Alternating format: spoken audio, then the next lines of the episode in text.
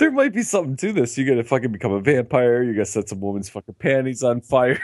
this might be the most fucking. This might be the best book we've ever read. Welcome to Booked, where two guys tell you about the books they're reading. I'm Livius Nedin. And I'm Rob Wohlsen. The book that we're talking about this week is an anthology. You want to know why?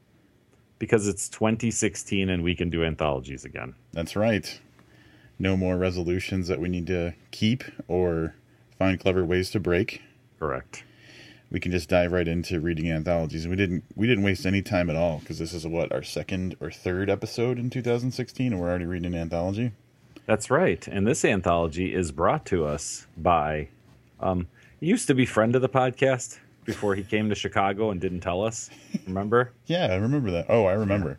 Dan Howarth of This Is Horror fame is one of the co-editors of The Hyde Hotel, which is what we're reviewing this evening, alongside James Everington.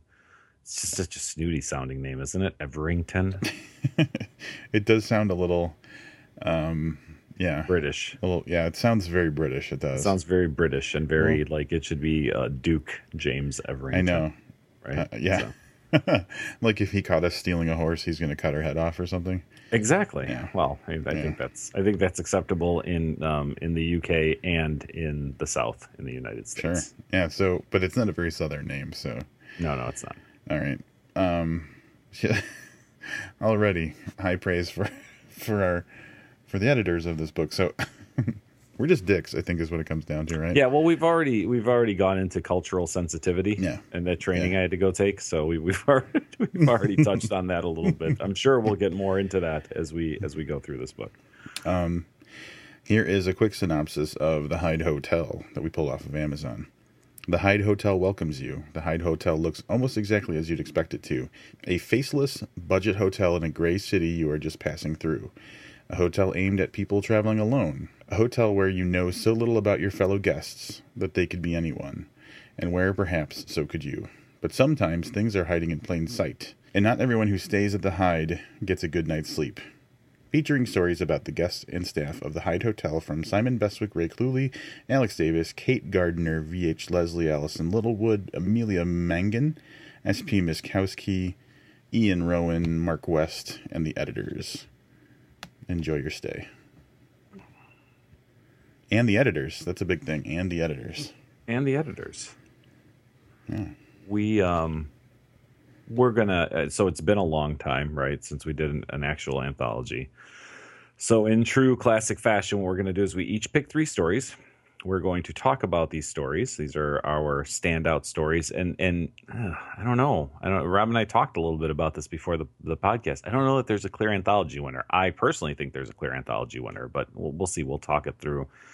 This might be the first time we don't declare one story um, to have risen above all of them. At least not, you know, not both of us agreeing on one. Yeah, it is a little bit unusual, so we'll see how things uh, shake out. Um, before we go into um, listing off our standoff, standout, standoff, like some standoffish stories in here too, I guess. They're some British. really standoffish story. Yeah, they are yeah. British, so it's not just like they can just chill and be nice about shit. They got to be standoffish. Um, that is one thing that's important to know about this. This book is um, intended to be a British hotel, and all except for one of the authors is British, so it's got a very British feel to it. Did you know this, Livius? I um I did notice, and I I don't no no, and I did recall at one point there was a story, and the, and the the person in the story, the actual character, was from the United States, right? Yep. That has to be the the U.S. Yes. Author. Yeah. Although I did not know they were all British, it did definitely feel that way in that one story. I thought this is written. This might not be written by someone who's British. I was I was very careful with that one because I was trying to nitpick the writing just in case it was a British person writing as American because I wanted to tear it apart. But um, having listened to this as horror, Michael interviewed Dan and James, the editors, about the book, and they confirmed that uh, S.P. Miskowski, who wrote Lost and Found, which is a story about someone from America, is actually not a British author.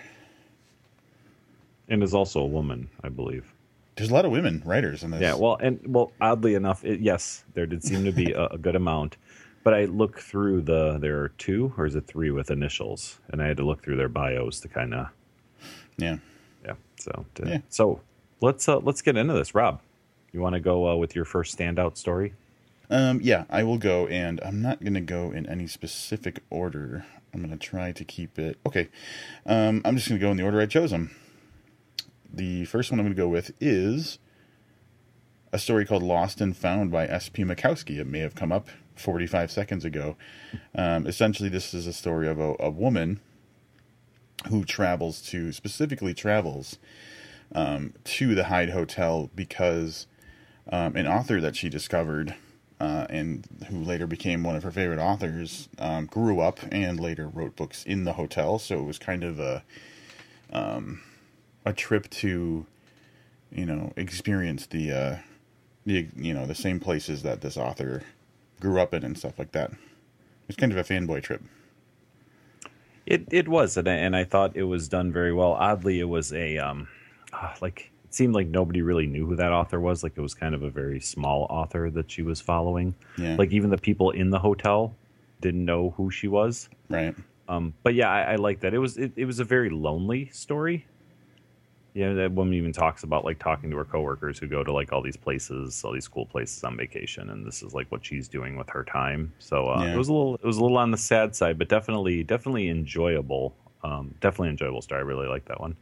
Yeah, I just like that it didn't take the the typical approach of, um, you know, gore or you know thriller or anything. The real kind of scary part of this is just like like an eventual slide into sadness and and almost like not caring. Right? It's like. Mm-hmm it's like your ambition is just kind of slowly being shut down, and that's kind of creepy in and of itself. Um, especially, and I don't want to spoil the ending the way that the story ends. Um, so that's what I really liked about it is it just was a very unique take on being a horror story, especially in a theme of a book like this where all the books, all the stories take place in the same hotel. Um, I'm sure it was a big challenge to stand out and do something different. So that's what I, I dug about this this one. All right, my um, my first standout story that I'm going to talk about is actually the book end, um, the end of the book, the book ender. I don't know. Does that make sense? I don't know. Whatever. It's last last story in the book, which is called "The Blue Room" by V. H. Leslie. Um, this one was, I, I think it was probably to me the the scariest of them um, it's a woman. She checks into the Hyde Hotel. She's super impressed with her room that is all blue, um, you know, different shades of blue and stuff, but far more than what she expected. And of course, like any good, you know, horror story, she gets more than than she expected. She um, uh, is is a little creeped out by this painting on the wall, and and she kind of runs into this weird person at the park, and then she's seeing things in her room. And all in all, um, was my favorite story from the horror aspect, I guess, if I could say that. Like it was it was the creepiest story in my opinion and very very enjoyable. Yeah, it was definitely um, one one that I liked more. The whole blue thing. Blue is my favorite color. Um, but also um, it was approached from the perspective of this person had knowledge of color going back to um, painting and art. Mm-hmm. And um, so it kind of reminded me of um, Sacre Bleu, the Christopher Moore yes. book, which spent a lot of time talking about the origin and the, the importance of the color blue in painting. So um, it gained a little bit of my respect for, for following those lines. For following Christopher Moore.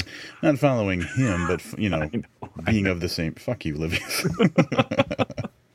you gain no respect of mine. I know. Listen, I lose it every week. Every you and the listeners. Single week. Um, what do you got next, bud? um, the second one I want to talk about is called Wrath of the Deep by Simon Bestwick. And um, essentially, I really, it's this is going to be a little bit difficult to describe because it's more of like a sea monster story than anything. Um, but this guy's hired to um, retrieve something that was was stolen from the guy that hired him and also kill the guy that stole it.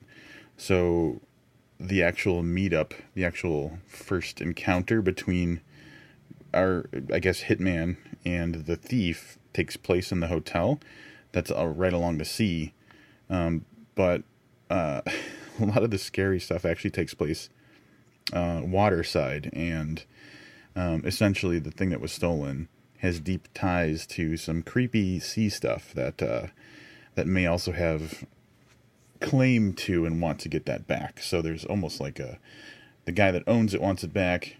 Um, the the guy that's the killer wants to get it from the guy that owns it, but then there's also like some sort of draw from this supernatural thing in the sea that's uh, playing into the story too. It was it was kind of a big story for how small it was. Um, it's just really weird, and I, I dug it a lot.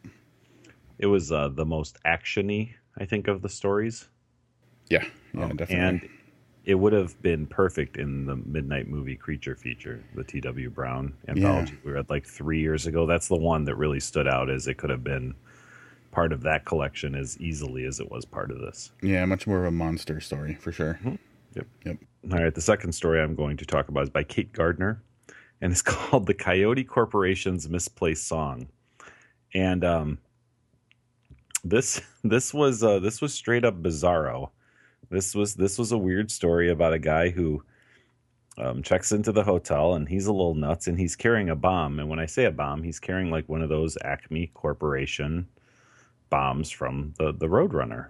So, as indicated in the in, in the in the title a little bit, um, this is definitely a, a take on the Roadrunner and Wile E. Coyote. The the character's name, although I don't have it handy, his initials. Uh, he has four names, and, and it's A C M E are the initials. And it was this crazy little story about this guy who was terrified of these three children who teased him when he was a child, even though he's an old man now. and he's in this hotel room with this bomb, and the bomb thinks it's a six year old. It's just absolutely batshit crazy, um, but so much fun to read. Yeah, that that story was nuts. I don't really know what to say about that story except for that it was nuts. I'm gonna yes, that, that is an adequate, yes, accurate. That was an accurate. Um, do you know DJ Khaled is? Um, I know the name. Oh, okay, so there's a video you got to look up because I'm having trouble saying the word ac. See, I almost did it again. Accurate, because I keep wanting to say accurate, which is how he says it. it's a long thing. You'll, I'll, I'll send you a link to the video. All right. okay. um, yeah, weird, weird, weird story. Um, Round it out, buddy. all right. So the third one I want to talk about is called Housekeeping by Ray Cluley. This was a really short one. Um, and it more seemed like to me if we were to really look at a story that built into the definition of the hotel like this was one of them because um, essentially it's about this housekeeper who's kind of making her rounds and w- there's one room where there's a note that had slipped out into the hallway from the room um, and this is at the beginning of the story so it's not a spoiler like the note says i've killed myself. And um, then there's like you know basically it, i thought it was kind of cool because the note basically said you know you don't have to deal with this and go talk to your manager because like he doesn't want the housekeeper to have to like go through the trauma And fuck that guy. Do you know what kind of shit the manager has to deal with all the time? oh man livius of course you're identifying with the manager I am identifying with the manager, a guy who's not even in the story, and I'm identifying with him. well i mean that's how good this story is it's making you identify with people who didn't even exist in the story um so uh but she breaks in the door well she doesn't break in but she goes in the door anyway and um discovers his um suicide note. And there's kind of uh some graphic uh description of the dead guy and um, some hints at what he wrote in the suicide note. And that's all i'm going to say because it's a really short story. Um, but really really well put together and it really just painted a a very stark very quick harsh picture of of what you know you may actually experience if you were a housekeeper and had to run into something like that. Um which reminds me i'm dry- this is like uh I know, like five or six years ago, I was helping someone move in the city, and we were driving from one place to another, and we drove past this hotel, and um, he's like, "Yeah, that's the hotel where the housekeeper found like two dead bodies in the closet," and I was like, "I would never want to be uh, a hotel housekeeper, especially this was on um, oh, you'll probably know, like right at um, right at the end of Lakeshore Drive, Livius, up in like Edgewater Okay, by like Hollywood Avenue and stuff." gotcha. So Yep. not sketchy, but not not sketchy. so Yeah, no thanks. If that's if that's the only reason that you don't want to be, Well, I no, mean, no offense to hotel housekeepers who listen to the show, but I just all I can think of is the amount of bodily fluids that they have to Oh, come yeah. into contact with on a on a regular basis. Can I also tell you, when we first talked about doing this book, I thought that it, you know it was the Hyde Hotel, and I expected a very different kind of hotel, like the kind you pay by the hour. But I realized Uh-huh. it was spelled H Y D E, and uh, it's not exact. Well, after some of the other stuff we've reviewed, I don't know. Right? Yeah. My uh, my third and final, and I'm going to say that you know, although the other two were in no particular order, this one is the fourth story in the collection, and I already knew this was my favorite story as soon as I finished it. I didn't even have to read the other six, seven, whatever it is after that to know that to know that this was uh, going to be my favorite. Amelia Mangan's The Edifice of Dust. Um, this is a story about a, a woman who has kind of taken refuge in the Hyde Hotel. She's an architect who's um, one of her more recent, I guess, buildings collapsed and killed a bunch of people. So she's kind of questioning, you know, her ability, and she's kind of, I don't know, become a little reclusive. But she has a special ability when it comes to designing and or redesigning buildings, um, which was super, super, super cool. Um, but more so, what I liked about it was the even know how to say this. Like the dealings with dust, like her talking about dust and how dust is made up of just human skin and how she's becoming the dust. I mean, there was like a whole bunch of kind of deterioration through time um, talk in there, and uh, easily, easily my favorite, uh, my favorite story in this book. Easily, I received that text and I was like, "Oh man, I can't wait to read this." Because Livius, when Livius makes a strong call like that, there's a reason for it, and it is. I mean, it is a really strong story. I will say, absolutely, I agree. I followed in case Amelia is listening. Um, you, you'll know if you go back through your, your emails or your Twitter notifications. When I followed you was about four minutes after I finished reading the story. Like I made notes on what the story was about, and then I was like, I'm gonna find this lady on Twitter. So I am actually going to be uh, looking for some more of uh, Amelia's stuff to read. I want to point out, Livius, that all three of the stories you chose are written by women. I know, I know, and that's uh, that's uh, that's very that's very modern of me. That's the most like feminist you've ever been. That's and that's it. That's I've I packed it in for the year now. So That's it. You got I it right I out of the way. early. Yeah, Yep. got, got done with it. That's good. Now let's talk about a couple things. First of all, I want to point out um, that we did have contributions from both editors in the store in the book. So Dan Howarth's story Tickbox uh, is one of the stories in the book about a hitman that uh, is holing up at the uh, the hotel um, which was a good story. This is the first thing I read from Dan, and um, definitely a really good story. Um, I think the thing that drew me away from calling it one of my top three was it was more crime and less horror to me. Although it did kind of have a really suffocating, like I can't escape this fate kind of end to it, which I thought was really good. You bring up an interesting point, and, and I guess I didn't look at it on um, Amazon, but I mean, is this even billed as a as a horror novel? Oh, is it not? I Or mean, is, I'm sorry, not not a novel. I mean, I guess a horror Anthology? anthology. But yeah, I don't. I'm gonna see where it's categorized. I've got it pulled up now. Hmm. And I got. Can I just tell you too? This thing clocks in 168 pages, and it did not feel like that small of a book. Yeah, it felt a lot bigger. Yeah, in a good way, not in a bad way. Right, right. Yeah, yeah, it's in. Yeah, it's in horror. It's in horror. Yeah. Yeah. So that's kind of one of the reasons. Had this been a crime, you know, a crime fiction uh, anthology, I think Dan's book would have climbed a little bit higher for me.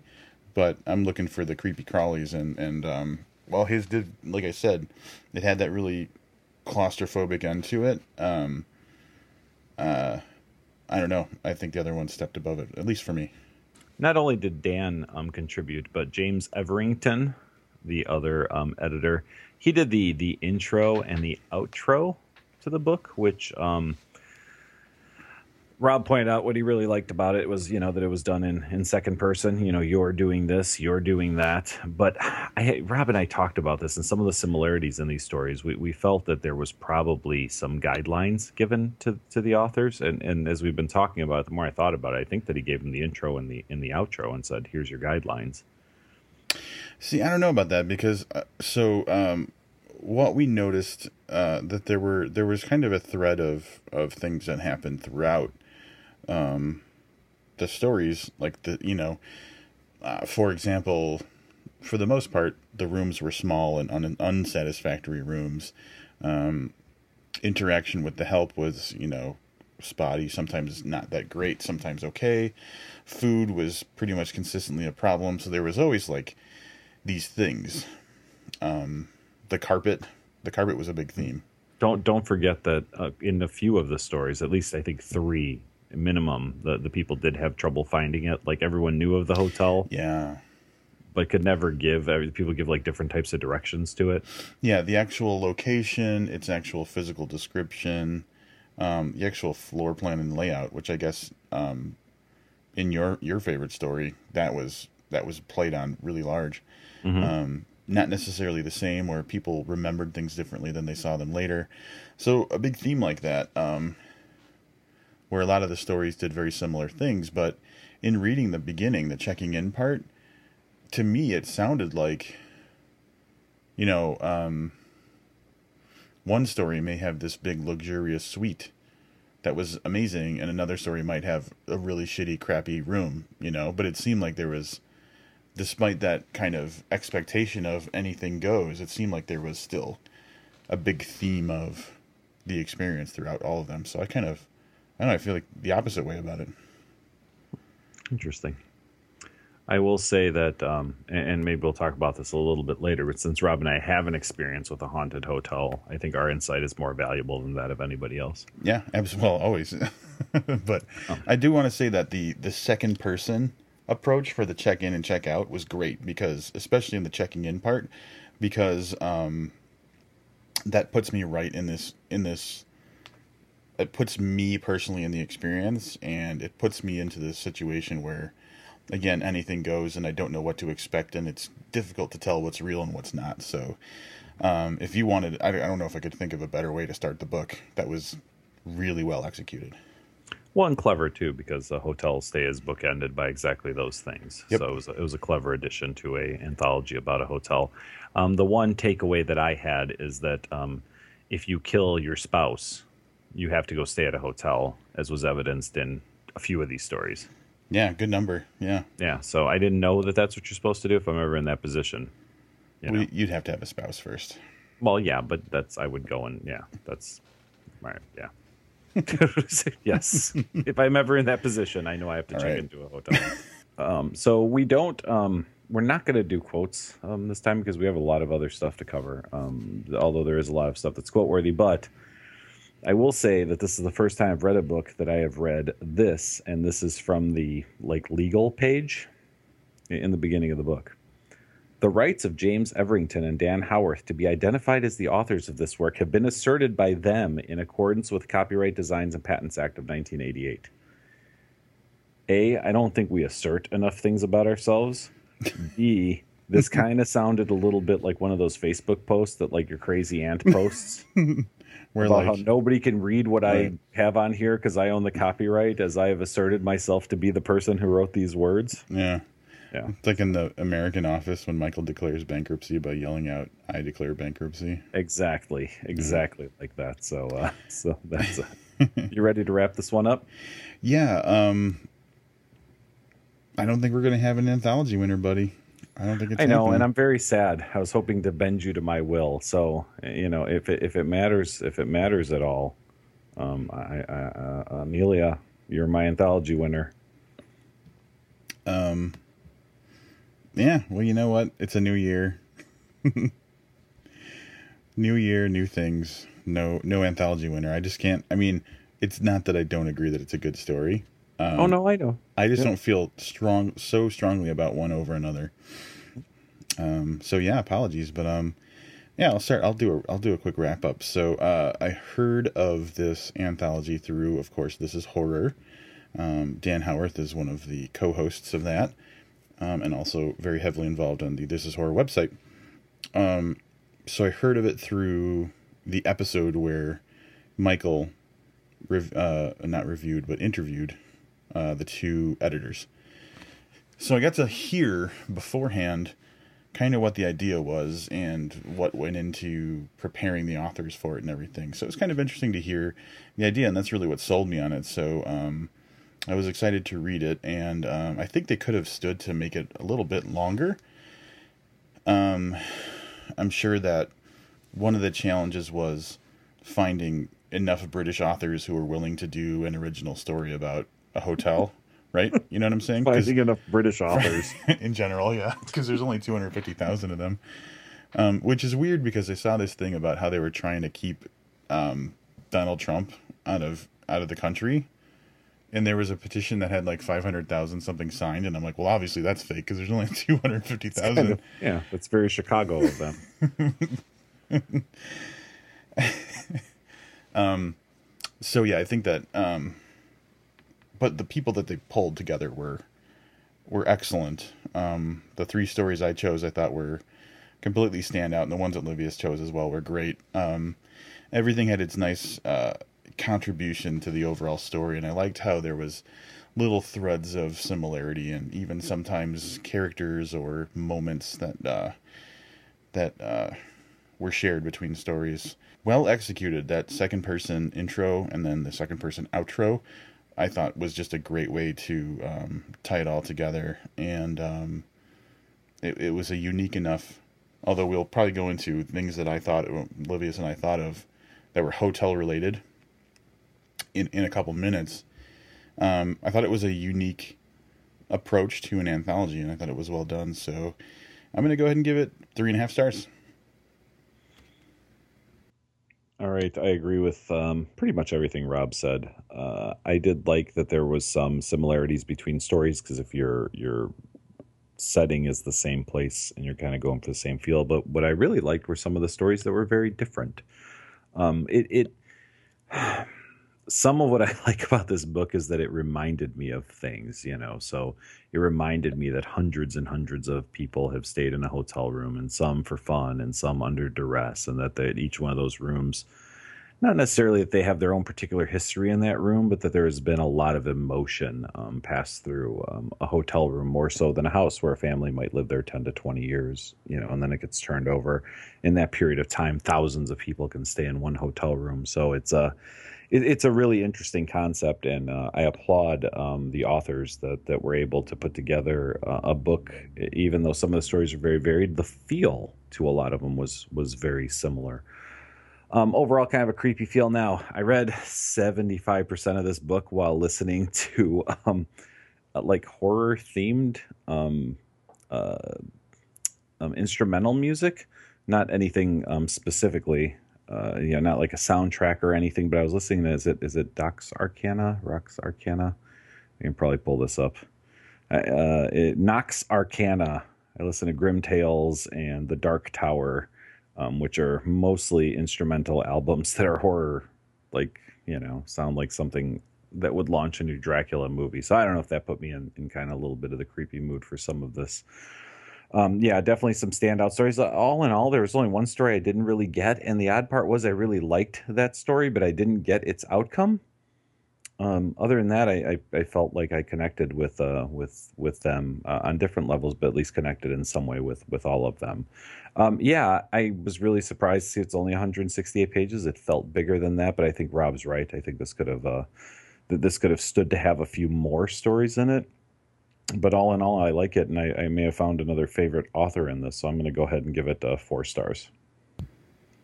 Boom, four stars. Despite how many women were in it. Despite, oh well, yeah, you had. I wasn't that. done with my. I wasn't done yeah. with my wrap up. So.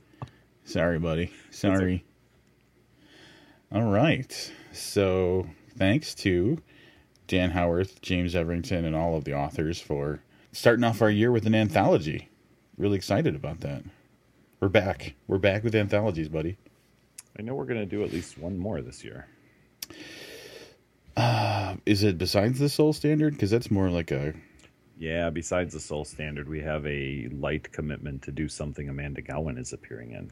Oh right, we do, we do. All right, more to, more on that as as as it comes.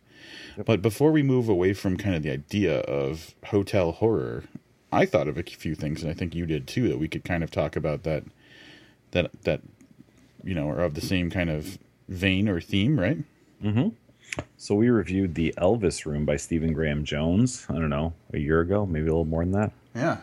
Yeah, which was definitely hotel themed horror done done right. Um, very enjoyable and super super creepy stuff. They're also brought to us, um, you know, sort of from from from Great Britain in that this is horror published that chapbook. Yeah. So seeing a theme here, this is horror is all about the hotel horror. Um, If all those fuckers do is travel. How Apparently. many pictures have you seen of Michael Wilson in different countries? Yeah, he's always standing in front of some body of water, looking like he just like like ended his shift at a like bartending, right? looking looking like he just threw an amulet into the ocean. Right, exactly. Yeah. in fear. Um, um, yeah, that was really good. And um, if anybody, first of all, you should read The Elvis Room 100% and everything by Stephen Graham Jones, but also go to This Is Horror. They have a um, an episode of their podcast where Stephen Graham Jones talks about The Elvis Room and other things. And so hearing him, and I think we did, didn't we interview him after that? We did. We did, absolutely. Why am I not? Why am I shilling for other people here? Go listen to our episodes with Stephen Graham Jones, but his insights into what made him write a very creepy story about hotels was interesting because he travels a lot. So it's from a personal. That's what I love about Stephen Graham Jones. He's like scared about something, and then he writes like the ultimate version of that thing. So it, it's almost like he brings his fears to life. Mm-hmm. It's it's amazing. Yep, he is definitely something, and I, I think we'll be reviewing mongrels here in the near future too. ASAP. Um, the next one on the list, I guess we should talk about is is kind of the, the granddaddy of all hotel horror, right? The Shining. you probably had a I never had a good experience with The Shining, but um, because it came to me so late in life, and I, I already had a bad opinion of Stephen King. But did you have like a good interaction with The Shining? Was that something that was like foundational, fundamental to your y- younger years? Um, a little bit, and, but in, in a very different way. So, The Shining, I saw um, in a movie theater. So you probably look up what year that was. Oh, my I- God. We should probably. Okay, so um, I, I think I've mentioned on the podcast before some of the questionable parenting that I was subjected to, um, but I'll, but I'll go into it now. My mom used to um, take me to the movies, which is fucking just awesome and so cool, and I looked forward to it. But we would always go to like the second run theater, 1980. was like a buck. Yeah, a buck. So I was eight when I saw The Shining. okay. The thing was, they played one movie, and we didn't even know what movie it was till like we basically got there. so I, I saw among us, amongst other things, like the first Die Hard movie, or no, I'm sorry, I take God Die Hard. Um, um, no, Which no, Alan on. Rickman. Yes, yes, God Yeah. rest his soul. Um, oh, God damn it! What is the Charles Bronson movie? Oh, um, um, the wait a minute. Uh, Death Wish. Death Wish, yeah, Yeah, like yeah. where his like daughter's raped and he goes out and brutally Yeah. murders like everybody. So I saw that. I saw The Shining. I saw a bunch of shit that no eight year old should see. and um, so, was it formative? Yeah, looking back, it, it might have been. Um, I didn't read The Shining, traumatizing. yeah, until um, whatever it was last year or whatever. Before we read the sequel to The Shining, I I crammed reading that book in. I did read a lot of Stephen King in my early and mid teen years, but um, because I'd seen the movie, like if I've seen a movie, I typically don't read the book. Yeah. Um, that's only happened a few times, so um, I, I always stayed away from The Shining and Christine and Cujo because I'd seen the movies and Pet Sematary, but I did pretty much read all the other Stephen King that I hadn't seen. Um, so yeah, I, I, as a book, it was still pretty enjoyable. I mean, in my you know fucking my forties, I, I, I liked it. It was it was it was a good book. Maybe I just didn't like the audio book of it. I don't know, but anyway, um, that's a big hotel horror one. I think that that probably was formative to a lot of um, settings that happen in hotels later on in life. Um, even to a degree, uh, American Horror Story's latest season, Hotel, um, I think borrowed in many ways from uh, The Shining, or uh, attributed, you know, um, there was a tribute or homage to you know different parts of of The Shining in there, like the creepy kids at the end of the hall and shit like that. The, some things you just kind of have to do, um, and um, that. Did you? Did you? Livius? No, no, I'm still on episode one. Oh God, you're just still- fucking. I'm, you're killing. I'm dying inside. I'm not moved forward from episode one. I keep saying I'm going to, and I will. Soon. Such an excellent. If anybody's been a follower of American Horror Story and has not seen this season, it is by far the best season. And um, I just like I know I've talked about it before, so I won't spend a lot of time on it. But man, just so well done and such scary moments, but also dramatic moments and stuff like that, and oddly touching moments. Um, so great horror tied to a hotel, and it's got everything from vampires to ghosts to serial killers. You know, there's pretty much anything you could hope for. It's really good. I'm gonna let Rob talk about this last one because I, I I know what it is, but I know nothing about it. So I'm gonna push this back over to you. Well, I was thinking about all right. So I was thinking about things that happen in hotels, and so you've never seen it, then? Is what you're saying? That is correct. Yes, I have not seen it. Um, I was thinking. I just thinking anything in my memory that uh, that takes place in a hotel, and uh, in 1995, I'm going to IMDb right now. That's why I know the year. Um, it's not necessarily horror, but there was a movie that came out called Four Rooms, and the idea was four different directors. Um, each each has one quarter of the movie basically, and so they each wrote.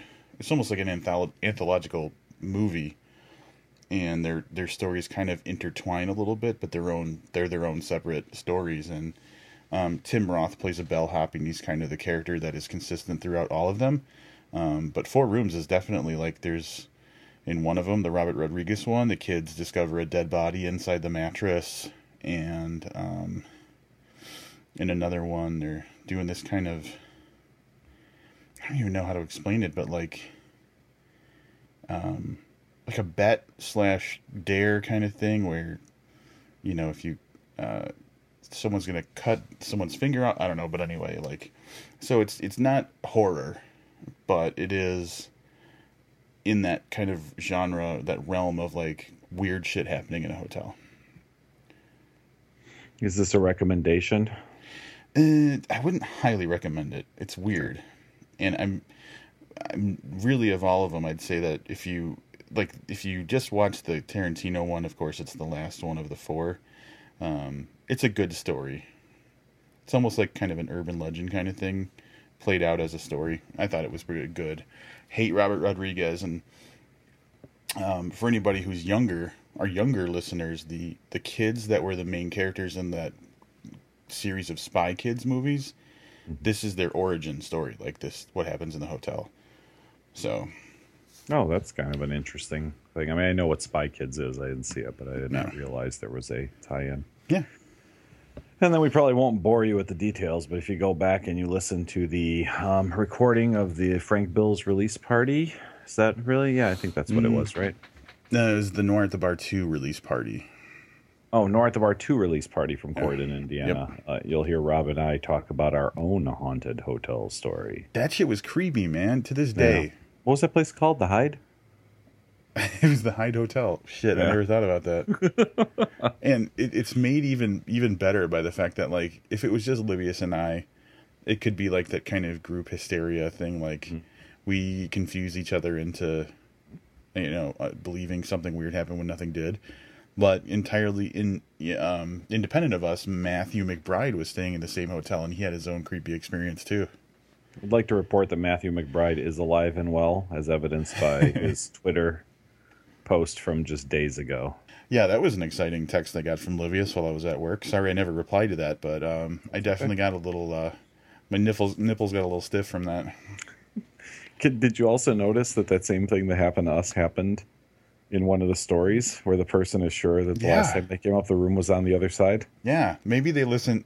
That's I'm going to go ahead and guess that they listened to our episode of the podcast, and that was the uh, that the inspiration. well, that could very well be. So, um, all right, can we can we put hotels to rest? Can, can, we put the do not disturb sign up for a little bit? Oh, Talk about some other things, huh? Yeah. Uh-huh. All, all right.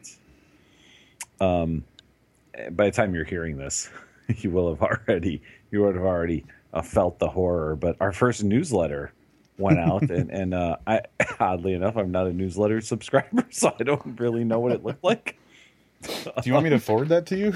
Yeah, that would be great. I should probably sign up for this newsletter. I heard it's super easy to do and that I'll get a free copy of the book anthology in any digital format I'd like if I do so. Hang on, I'm forwarding this live on the podcast.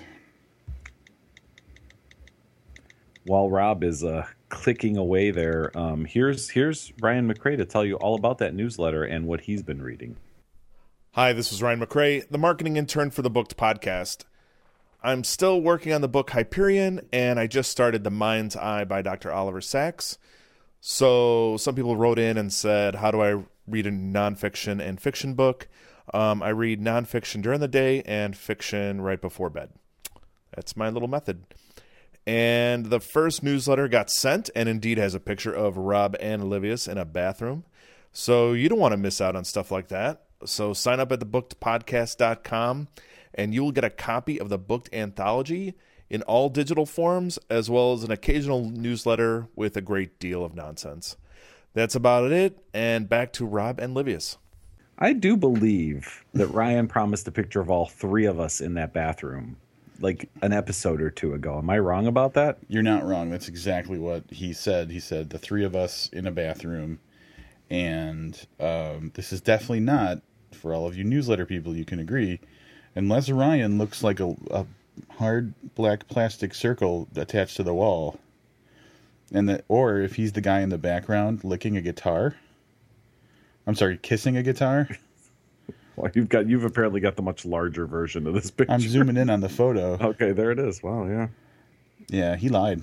He's a liar. He did lie. He has removed himself from the evidence. Um, I, I want to assure listeners that no matter how high I look in this picture, I do not get high but I do look a little squinty eyed in this, you look, uh, in this photo. Yeah. I took that for fear. Like mine is mistrust, and yours looks like straight up fear. Yeah, that could be. I, that could be a, a, frightened look. So um, there you go. If you're not a news uh, newsletter subscriber, you will never ever see that picture because it went out one time to the newsletter subscribers. So that's right. So um, yeah, I guess all of this is to say y- you might get weird random pictures of Livius and I in bathrooms if you want. Uh, go to bookedpodcast.com and uh, sign up. All you have to do is type an email address into a field and click submit, and then your life will be filled, enriched. I was I'm gonna say, by pictures of Livius and I in bathrooms. Indeed. All right, next on the agenda, um, and I'm going to call bullshit here again. So, I, I, Rob, we're not nominated for a Bram Stoker Award, right, this year? Uh, no.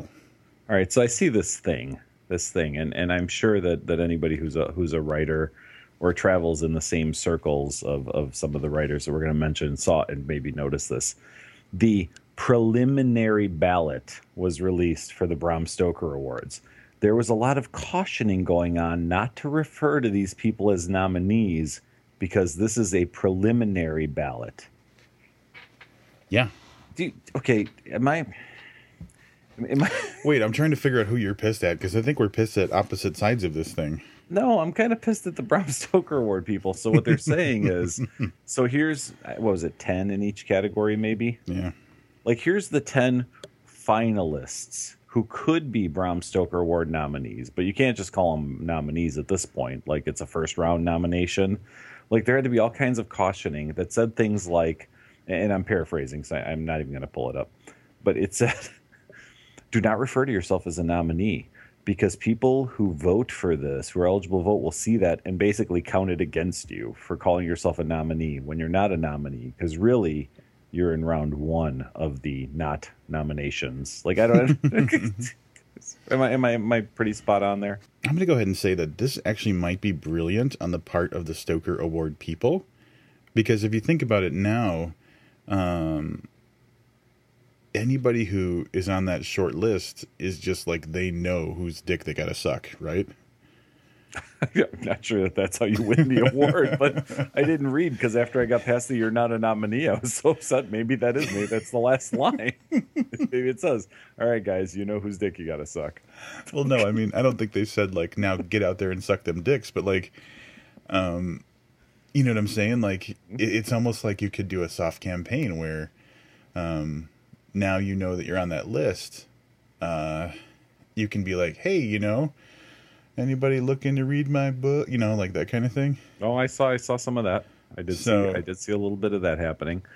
Like, yeah, if you want, I mean, if you want to if you want to have some awards and just be lazy, now you're making all the authors do the work to even like get your attention. You know what I'm saying?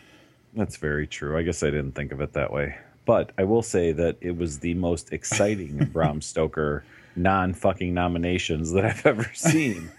Yeah, I didn't think of it that way either until I saw people doing that, and I'm like, oh shit, well here we go with this. They're not even nominees, and you know what I'm saying? yeah. Um, so let's uh, let's call out a big uh, congratulations to a few people. Michael Gonzalez, man, probably like a year one friend of this podcast, um, nominated for a short story. I don't have it pulled up because I'm boycotting. Not nominated, Not oh oh oh Not nominated. He is totally Short not list- nominated. long yes. listed, I. I don't even think it's shortlisted. It's it's preliminary balloted. Pre- he he got preliminated. Yeah, he's preliminated for for a Bram Stoker award. So, um, congratulations, Michael Paul Gonzalez. Um, yeah, and I saw that preliminated for the novel category were um, two of our top books of 2015 um, Skullcrack City, Jeremy Robert Johnson, and who I don't know if you've noticed, but he's just like the most thankful person in the world that his book is getting the attention it is. It's So- well deserved. Yeah, um, definitely well deserved.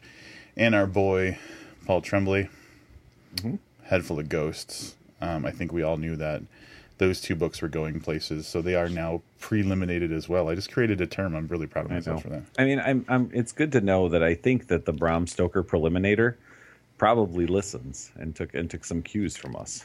Oh yeah, we're doing all the work for. 'em. There's so many fucking outlets and news things and zines and shit that I think we just do all the work for. This is this is a big one though, man. The Bram Stoker Awards is fucking huge. So well, so are we. is- well, yeah, but I meant for somebody who just does awards and doesn't do any work the rest of the year. Oh, oh, oh, Yeah. oh, yeah, yeah, yeah. you're right. You're right. Yeah, so these are these are big boy awards. Um, Richard Thomas's press, Dark House Press for Exigencies, um, which includes um, David James Keaton, Amanda Gowin, Axel Taiari. There may have been some other people in there. Um, so, guys, congratulations for being preliminated, um, and and for not being Bram Stoker Award nominees. Yeah, congrats on not being nominated. So there will probably be another round of this where we bitch when when when none of our people make it to the second round, or not all of them do, I should say. Um, but uh, kudos to you guys, man. That's that's huge, and we're we're we're very proud of all of you. That's right. We Rob, you don't people. sound like you're you don't sound like you're proud of them. You sound like you were just agreeing with me because I said it. Tell them tell them you're proud of them. Guys, hang on. I'm going to lift the mic. This is how the microphone's coming up off the. I'm so proud of you. Oh, that was very that was very nice, Rob. Is that So- good? All right. Hey, speaking of awards, um, I've got I've got a new little a new little virtual graveyard for all of those of you who did not vote um, for uh, the This Is Horror Awards, specifically in the Podcast of the Year category. Yeah. Um, we- we know who you are. That's all I'm saying. yeah. As of four hours from the time we're recording this, four hours ago was the close of the voting for the This Is Horror Awards, and we took we took a different approach this year, where we kind of didn't say anything about it too much, right? That's yeah yeah. We didn't really we didn't really push it. Um. So, uh, yeah, if you didn't do it of your own accord and you were waiting for us to, to beg, first of all, we were not too proud to beg, but we didn't beg this year. We begged a little at the end. Yeah, I mean, like we remind. I think it was like a polite nudge. Yes. Yeah. We were very, that's- we were very British with our approach this year. I'm gonna go ahead and say that. Now, um, the the theme of this year, the the anthem of this year was, "It's not about winning; it's about not losing." Yeah, yeah, So we we don't really need to be the podcast of the year winners, but fuck, we don't we can't be the losers. Right. So just remember that. Um, yeah. I would imagine that Michael Wilson is on a beach somewhere in front of a body of water, counting up votes frantically right now, and that we'll have results mid February, maybe. That motherfucker makes he takes forever with this. Like, We have to set him up with Survey Monkey. I know, like, or like a give him a spreadsheet, hook him up with an in, like give him Ryan's email address. Something, he man. needs another intern. so, um, so we're we're um, we're somewhat excited to hear about the, the This Is Horror Awards. We're excited about the Bram Stoker Awards, and then other than that, you know, the Oscars, man. Yeah. Um, I don't know, Olivius, how you treated this anthology. I think you might be on the side of all the Oscar outrage this year, right? I am. I am. Uh, no, I'm not. No. I, I'm not. Um, I, I don't. I, I know Mad Max was nominated, which I wasn't a big fan of, but apparently it's all a bunch of white movies that I didn't see. Yeah. Black So- movies matter, Livius. Yeah, I, I did see um, the Mad Max movie, and I wasn't a huge fan. I don't even know what else is nominated. I stay so out of touch with um Oscars are the movies, right? Yes, And then the Oscars are definitely the movie. Yes, The- and Emmys are the television ones. television. Yes. Okay, yeah. Yeah, and then I- there's the Golden Globes, which I think does both. But isn't the Oscars also the Academy Awards? Yes. So that's kind of like Holland and the Netherlands are the same thing, right? Oscars and Academy Awards are the same thing. Yes. Yeah. Yeah, I believe so. Um, yeah, I don't. I don't. Yeah, I don't. I don't. I've never really cared. I'm really just trying to avoid talking about the Oscars. Yeah, I don't care. I don't. I, I just. I don't. I don't care. I don't Yeah, know. zero fucks. I don't care about that shit. Pretty much. So I was just trying to throw out awards, and I think all the other awards are up. Is there like a Victoria's Secret award? I know they have like a pageant thing or whatever. Is there an award for that? Is there? I don't. I I'm, again, I'm at a loss. Like this is the thing. I I don't. I don't know. So the purpose of the awards obviously is to recognize excellence. I understand that, but like, as a consumer, it does not affect me in any way. It's not like I'm like, oh, this one won an Oscar.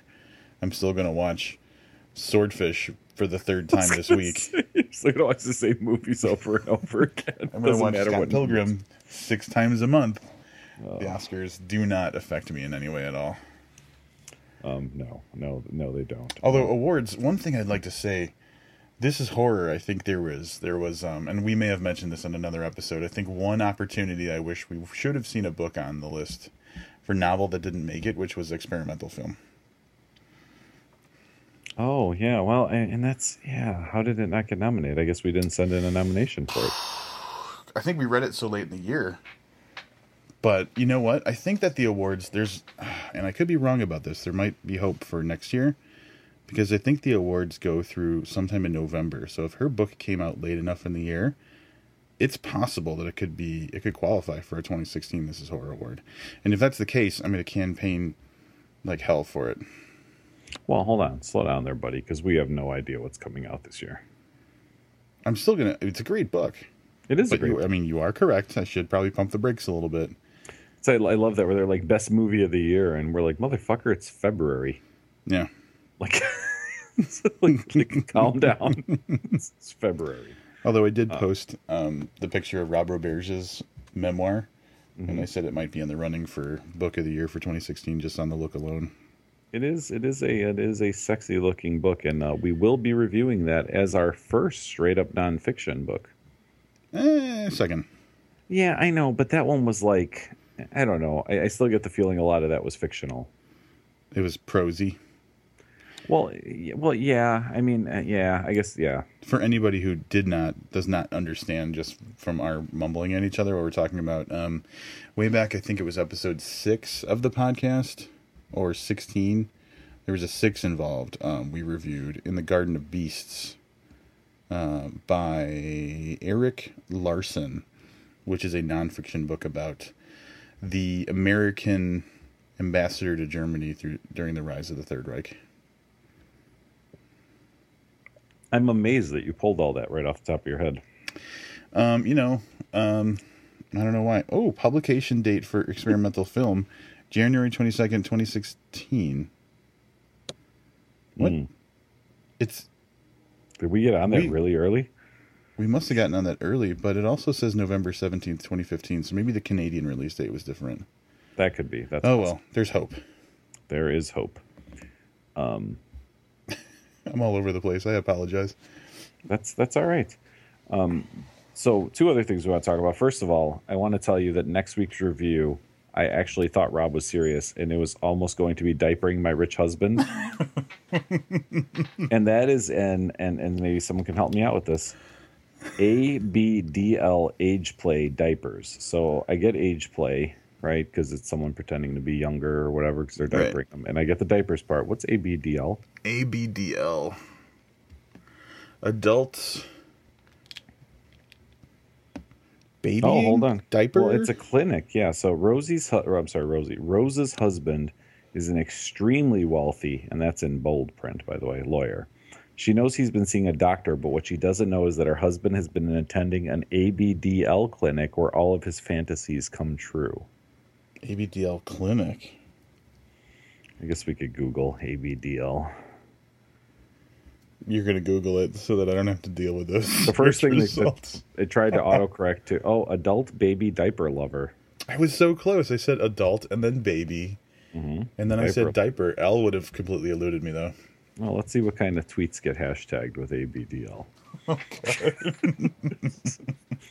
The reason that this came up is, again, I'm on Facebook. I'm part of that free Kindle ebook uh, group, Mm-hmm. and the weirdest stuff. And now I don't want to leave it because, like, it is. I I would never imagine that this was even a thing if it didn't show up in my newsfeed.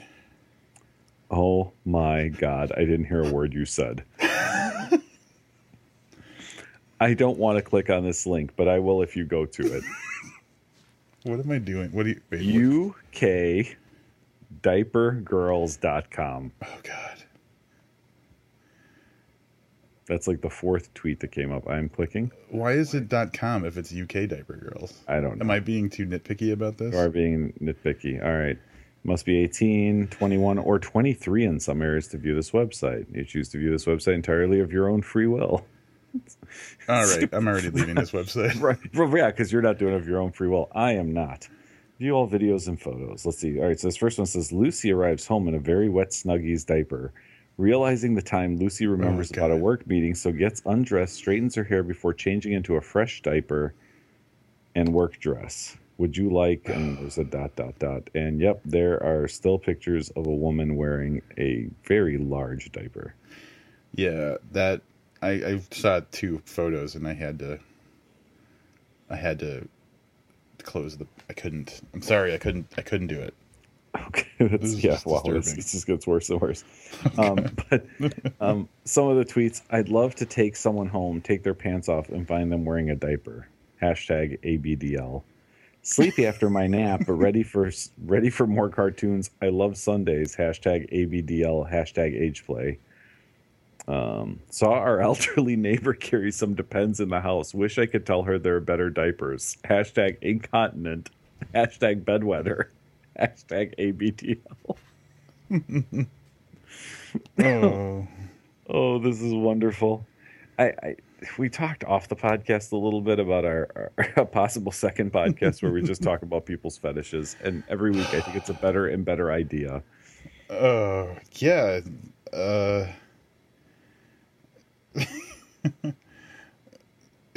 the weird thing to me is that like these people are tweeting it like everybody else in the universe is just like, yeah, I get it too, man. There's probably Oh, better there's- diapers. There's one oh I gotta find it where someone was talking about trying to get the hashtag trending. like that's ever gonna happen. No. Okay, retweet if you want to see hashtag ABDL trend on Twitter. Like if you think it's a bad idea. Does this kind of thing work anymore? That's what it actually says. Oh says. God. Oh, that's uh Oh, Fursona adult pacifier clips are open for order once again on Etsy. What is baby fur? God damn it. Oh, I should- God. Just- no, just stop. I'm done. Just All right. stop. Moving along from one shitty idea to another. The fact that what is baby fur came out of your mouth. it was a hashtag for baby fur. Uh, Uh, yep, that's yep, episode one of the. I don't know. What, what, what would we come up with? We come up with? I don't even remember if we came up with a name. We should probably not talk about fetished. Will be baby fur apparently.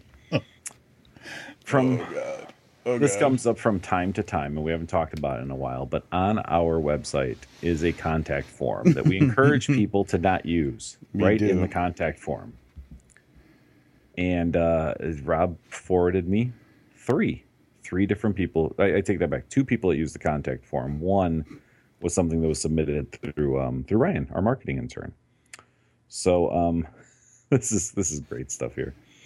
Uh, let me pull up the first one. Contact us. Uh, Drake Vaughn. And here's how the emails come over. It says name we won't read, Drake Vaughn. Email we won't reply to, and it's Drake Vaughn's email. And comment we won't read.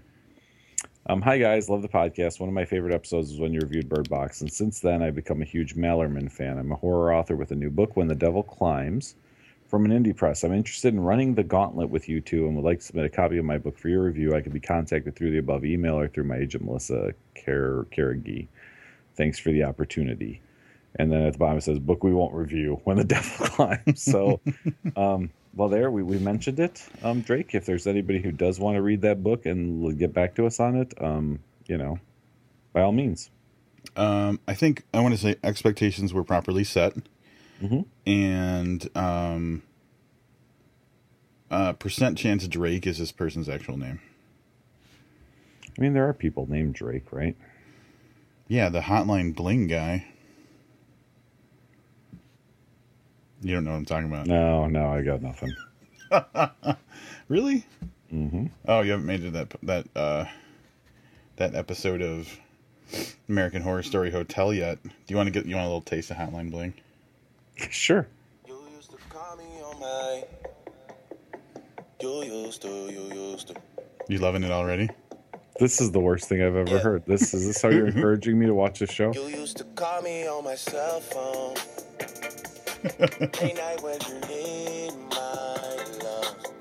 This on is my cell this is phone. this is this is the Drake guy whose fame came from black people Twitter, right? Um, I mean, he's a he's a he's a artist, a musician. Oh, is he? Because I just see him Yeah. on black people Twitter a lot. I didn't know he was actually famous for Yeah, something else. he's legit. He's always crying. So, um, really, I don't know much about Drake outside of Hotline Bling, to be 100 percent honest. But it works so well in that fucking episode of American Horror Story. It's weird. I um this this next one came from Ryan, and this this one had me really confused at first because Rob is forwarding these emails to me.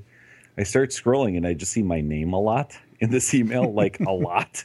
Well, you know, like something recognizable, like your name. It kind of jumps off the page at you. Yep. Um, there is only ever room for one Liv on this podcast.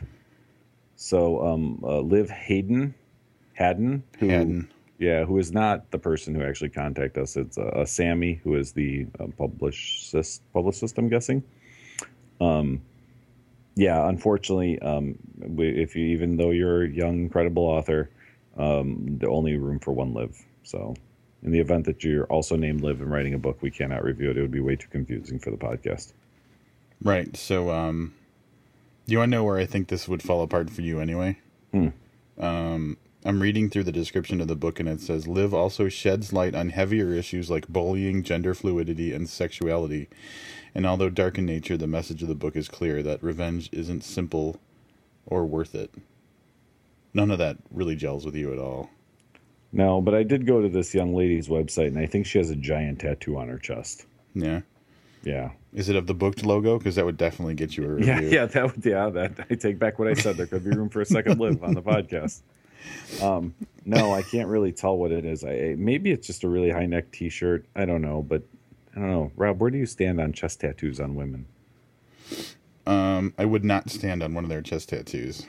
So I'm not sure if that's what it is. It looks like that's what it is. You're you're you're on the same page as me. Yeah, it's uh, know thyself. Is it? She's blonde. She's got a pierced nose. Yes. The problem is I'm looking at my phone and, and you're looking at it on a screen that's bigger, so I can't seem to it's like a mobile page, so I can't enlarge at all. Yeah. And I'm old and have bad eyesight. Yeah, I think that would be. I think uh, the right chest tattoo uh, could kind of, you know, could kind of be cool. Could kind of be a little sexy. But if it was like, I don't know, I don't know. It It's could go. It one could go either it's way. book- It's book one in the Shame series. If she cha- legally changes her name to something else, we might be able to uh, to review this. Yeah, yeah. The Liv thing is really a sticking point. I think that's a problem.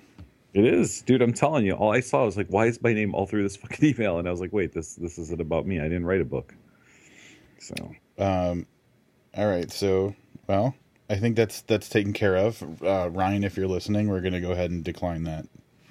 Yep. Uh, we actually, Ryan, if you're listening, request that the author change her name, and if they agree to that, then we'll do we'll do a review. Correct. Now, this is a little odd. So we did. We got there's there's um this this third one is really out of whack. So the first one's like, hey, I uh, I saw on your website that you uh, did Bird Box because I googled Bird Box and reviews to find out who Right. might review my book. That's how I'm reading that one. yeah.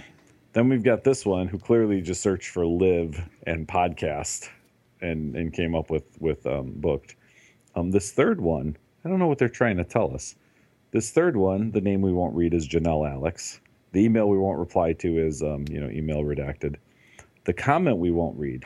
We'd love to introduce you to our friend Laura Corn, an amazing woman and New York Times bestselling author. Now, Rob, we'd like to get a New York Times bestselling author, right? We've talked about this. Yeah. Well, I mean, that was our resolution for last year. It was, and last year's over, but Yeah. still, it would be nice. Yeah. Let's find out what she did that's New York Times bestselling, and maybe we'll have her on the show. Laura is launching her first interactive app based on her book, 101 Nights of Great Sex, which sold over 1 million copies. Her phenomenal book and now the app helps long term couples take their bedroom experiences from ho hum to ooh la la. I, I mean, Yeah. I know you're saying we did a nonfiction book. I'm kind of like that was a 50 50 nonfiction book, but I don't know. I, I've said this before. It's- these so people are so disconnected. Maybe we should just ask her on. Hold on. There's testimonials. Did you make it to the testimonials? In my um, there is there is uh oh yeah, there's one right from Barbara Walters. No, there's two. One from Oh Ry- yep yep. Laura Corn is so good on the air. People call for weeks, and weeks is all capital, after she's left the building. And that's a quote from Ryan Seacrest. And the other one, this is kind of a big deal. no one knows more about the art of seduction than Laura Corn, and that's from Barbara Walters. I just fucking think I learned something new about Barbara Walters. She got seduced by Laura Corn. Apparently, I was trying to do. I was going to do that in my Barbara Walters voice, but I don't have a Barbara Walters voice. Everybody has a Barbara. Like, that's the nice. You don't have to have one because I think everybody just has it in their mind. Yeah, I guess that's true. Like a Barbara Walters Uh, filter. So I don't think we're going to have um, um, Janelle Alex on. Wait, hold on. Janelle Alex is the person who contacted us. Laura Corn is is the person who we won't be have. We won't have either one of them on, or Barbara Walters, or Ryan Seacrest. I'm not really interested in having Ryan Seacrest on either, to be honest. Um, And what does it mean when it says sent by an unverified visitor to your site? Um, I have no idea. Oh, um, I think that on websites you have the uh, option to require people to sign in before they, Oh, I got you. and we don't require that. So any fucking random stranger can assault us with these requests. All right, and actually, this one just came over today. So, Olivius, I don't know if you had a chance to read this yet. Um, again, I think we're going to run into the name problem because this guy's name is Rob. Yeah, fuck that. Name we won't read. Rob Alex. Email we won't reply to. Redacted. Comment we won't read. We're getting ready to unleash our latest book Sexy Challenges 33 Adventures. Create powerful energy with passion, purpose, and love. We would love for you to consider us for an interview on your show. What kind of shitty vibe are we getting off that people think that we need all this fucking help with with like our sex lives? What, what I know, happening? right? Is it because we re- like reviewed backdooring the brat? Is It's really- because there's fucking just the two. Do you think that's what it is? They like looked up erotica and review. Oh man, I don't Or know. Or like, fucking the guys Fifty Shades just- of Grey. yeah, just two guys talking about books like these motherfuckers. um, the thing that I thought was interesting about this one is um, they're it's a couple that made this book. One's Dr. Rob Alex and his wife, Dr. Janelle Alex. And they're all about they're an amazing power couple who help you and your partner open your hearts, souls, minds, and bodies through playful, metaphysical spirituality and sexuality. I don't know who's got time for that. All right, but much further down it says plan your sexy date nights with the couple's sexual planner while creating planned spontaneity. So planned spontaneity. Yep, yep. Wait for it. Wait for it. Oh. Transform yourself into vampires. Now, hold on a second. Rob, if we read this book and we can actually transform ourselves into fucking vampires, I say we do it. Yeah, I'm going to be really pissed if that doesn't happen after reading this book. You'll even learn how to sexually charge your money. My what? Your money. They said bunny. I was like, I don't know if I want a sexually charged bunny. Um, Oh my god, no matter how you look at it, Sexy Challenges 33 Adventures will set your lingerie, spirituality, and intimacy on fire. Listen, if your fucking lingerie gets set on fire, stop, drop, and roll, bitch. 'Cause fucking... Fuck. There might be something to this. You gotta fucking become a vampire. You gotta set some woman's fucking panties on fire. this might be the most fucking. This might be the best book we've ever read. These guys are just constantly in court for lawsuits. I can't walk because my underwear was lit on fire. Here's here's some some questionable marketing. So it's currently available for pre-order on iTunes in case you want to be a vampire, um, and uh, will be released on February 14th, Oh, which initially sounds like a great idea, except for the fact that you get it on the day you'd probably most want to use it if you're the kind of person that's buying this. So really, shouldn't it Right. come out like February 1st? yeah. I mean, you either need to give them time, or they're really planning for a year from now. That's Yeah. really the only. Time to get fire retardant underwear. oh my god. Buy a fucking silver necklace or something. Oh, so I'd like to thank um, all of these people for submitting. Um, Liv, from one Liv to another. I apologize. we have the same name and we can't review your book for that reason. Um, we will review a Rob, but it'll be Rob Roberge. Followed by Rob Hart, Rob Hart. Yeah. and that's way too many Robs already. Yeah. So, um, Yeah. But everybody else, it says right there, we're not going to fucking. It says we won't even read it, but we're going to make fun of you for it. So it's Yeah. maybe a little worse than us. if now if you're one of the people that um I, I will 100% interview someone who picks up this 33 adventures thing and their underwear catches fire. I want to talk to the person that that happens to. yeah. So yeah, if, you were any a victims of this book, if you're a vampire that has fucking burn scarring from your underwear that got lit up, we want you Contact on this podcast. That's right. So um, we did spill the beans a little bit on what we believe to be our next two episodes. So back to back Robs. It's going to be Rob Hart followed by Rob Roberge, and that's going to be in review form. And who knows, maybe interviews. We'll, we'll see. yeah, I'm not, I'm not ruling it out. We haven't done an interview yet this year. that's true. We're like eight percent of the way in almost. Who knows, man? Who knows? Rob Hart's book City of Rose, his second book in his uh, Ash McKenna Mhm. Series. Yep. Starting the fourth one already, it sounds like. I know he he he's just plugging away, man. He's caught up in some sort of weird New York blizzard, Mm-hmm. which apparently anybody else in the world gets snow, and it's the biggest story ever. In Chicago, it's like any other day. I'm bitter about this shit. I'm tired of looking at people's pictures of snow. Yeah, when you want to know what, it all looks exactly the same because the snow in New York looks just like the snow in Chicago. Yeah, this is nothing new to me. Yeah, what are you flipping through that's Oh. so important right now? Oh, I'm just flipping through. There's um this uh press release that came with uh, Rob Roberge's book, and I just got some information I'm going to share with you after we're done. Cool. So, of course, everybody, that's what I like to do. I like to tell people things that they're not going to hear. That's right. So Rob and I are going to, um, we're going to call it a night. We're going to shit talk some people, talk about Rob Roberge's book, and uh, get back to reading. Until next time, I'm Livius Nedin. Now I'm Rob Wohlsen. Keep reading.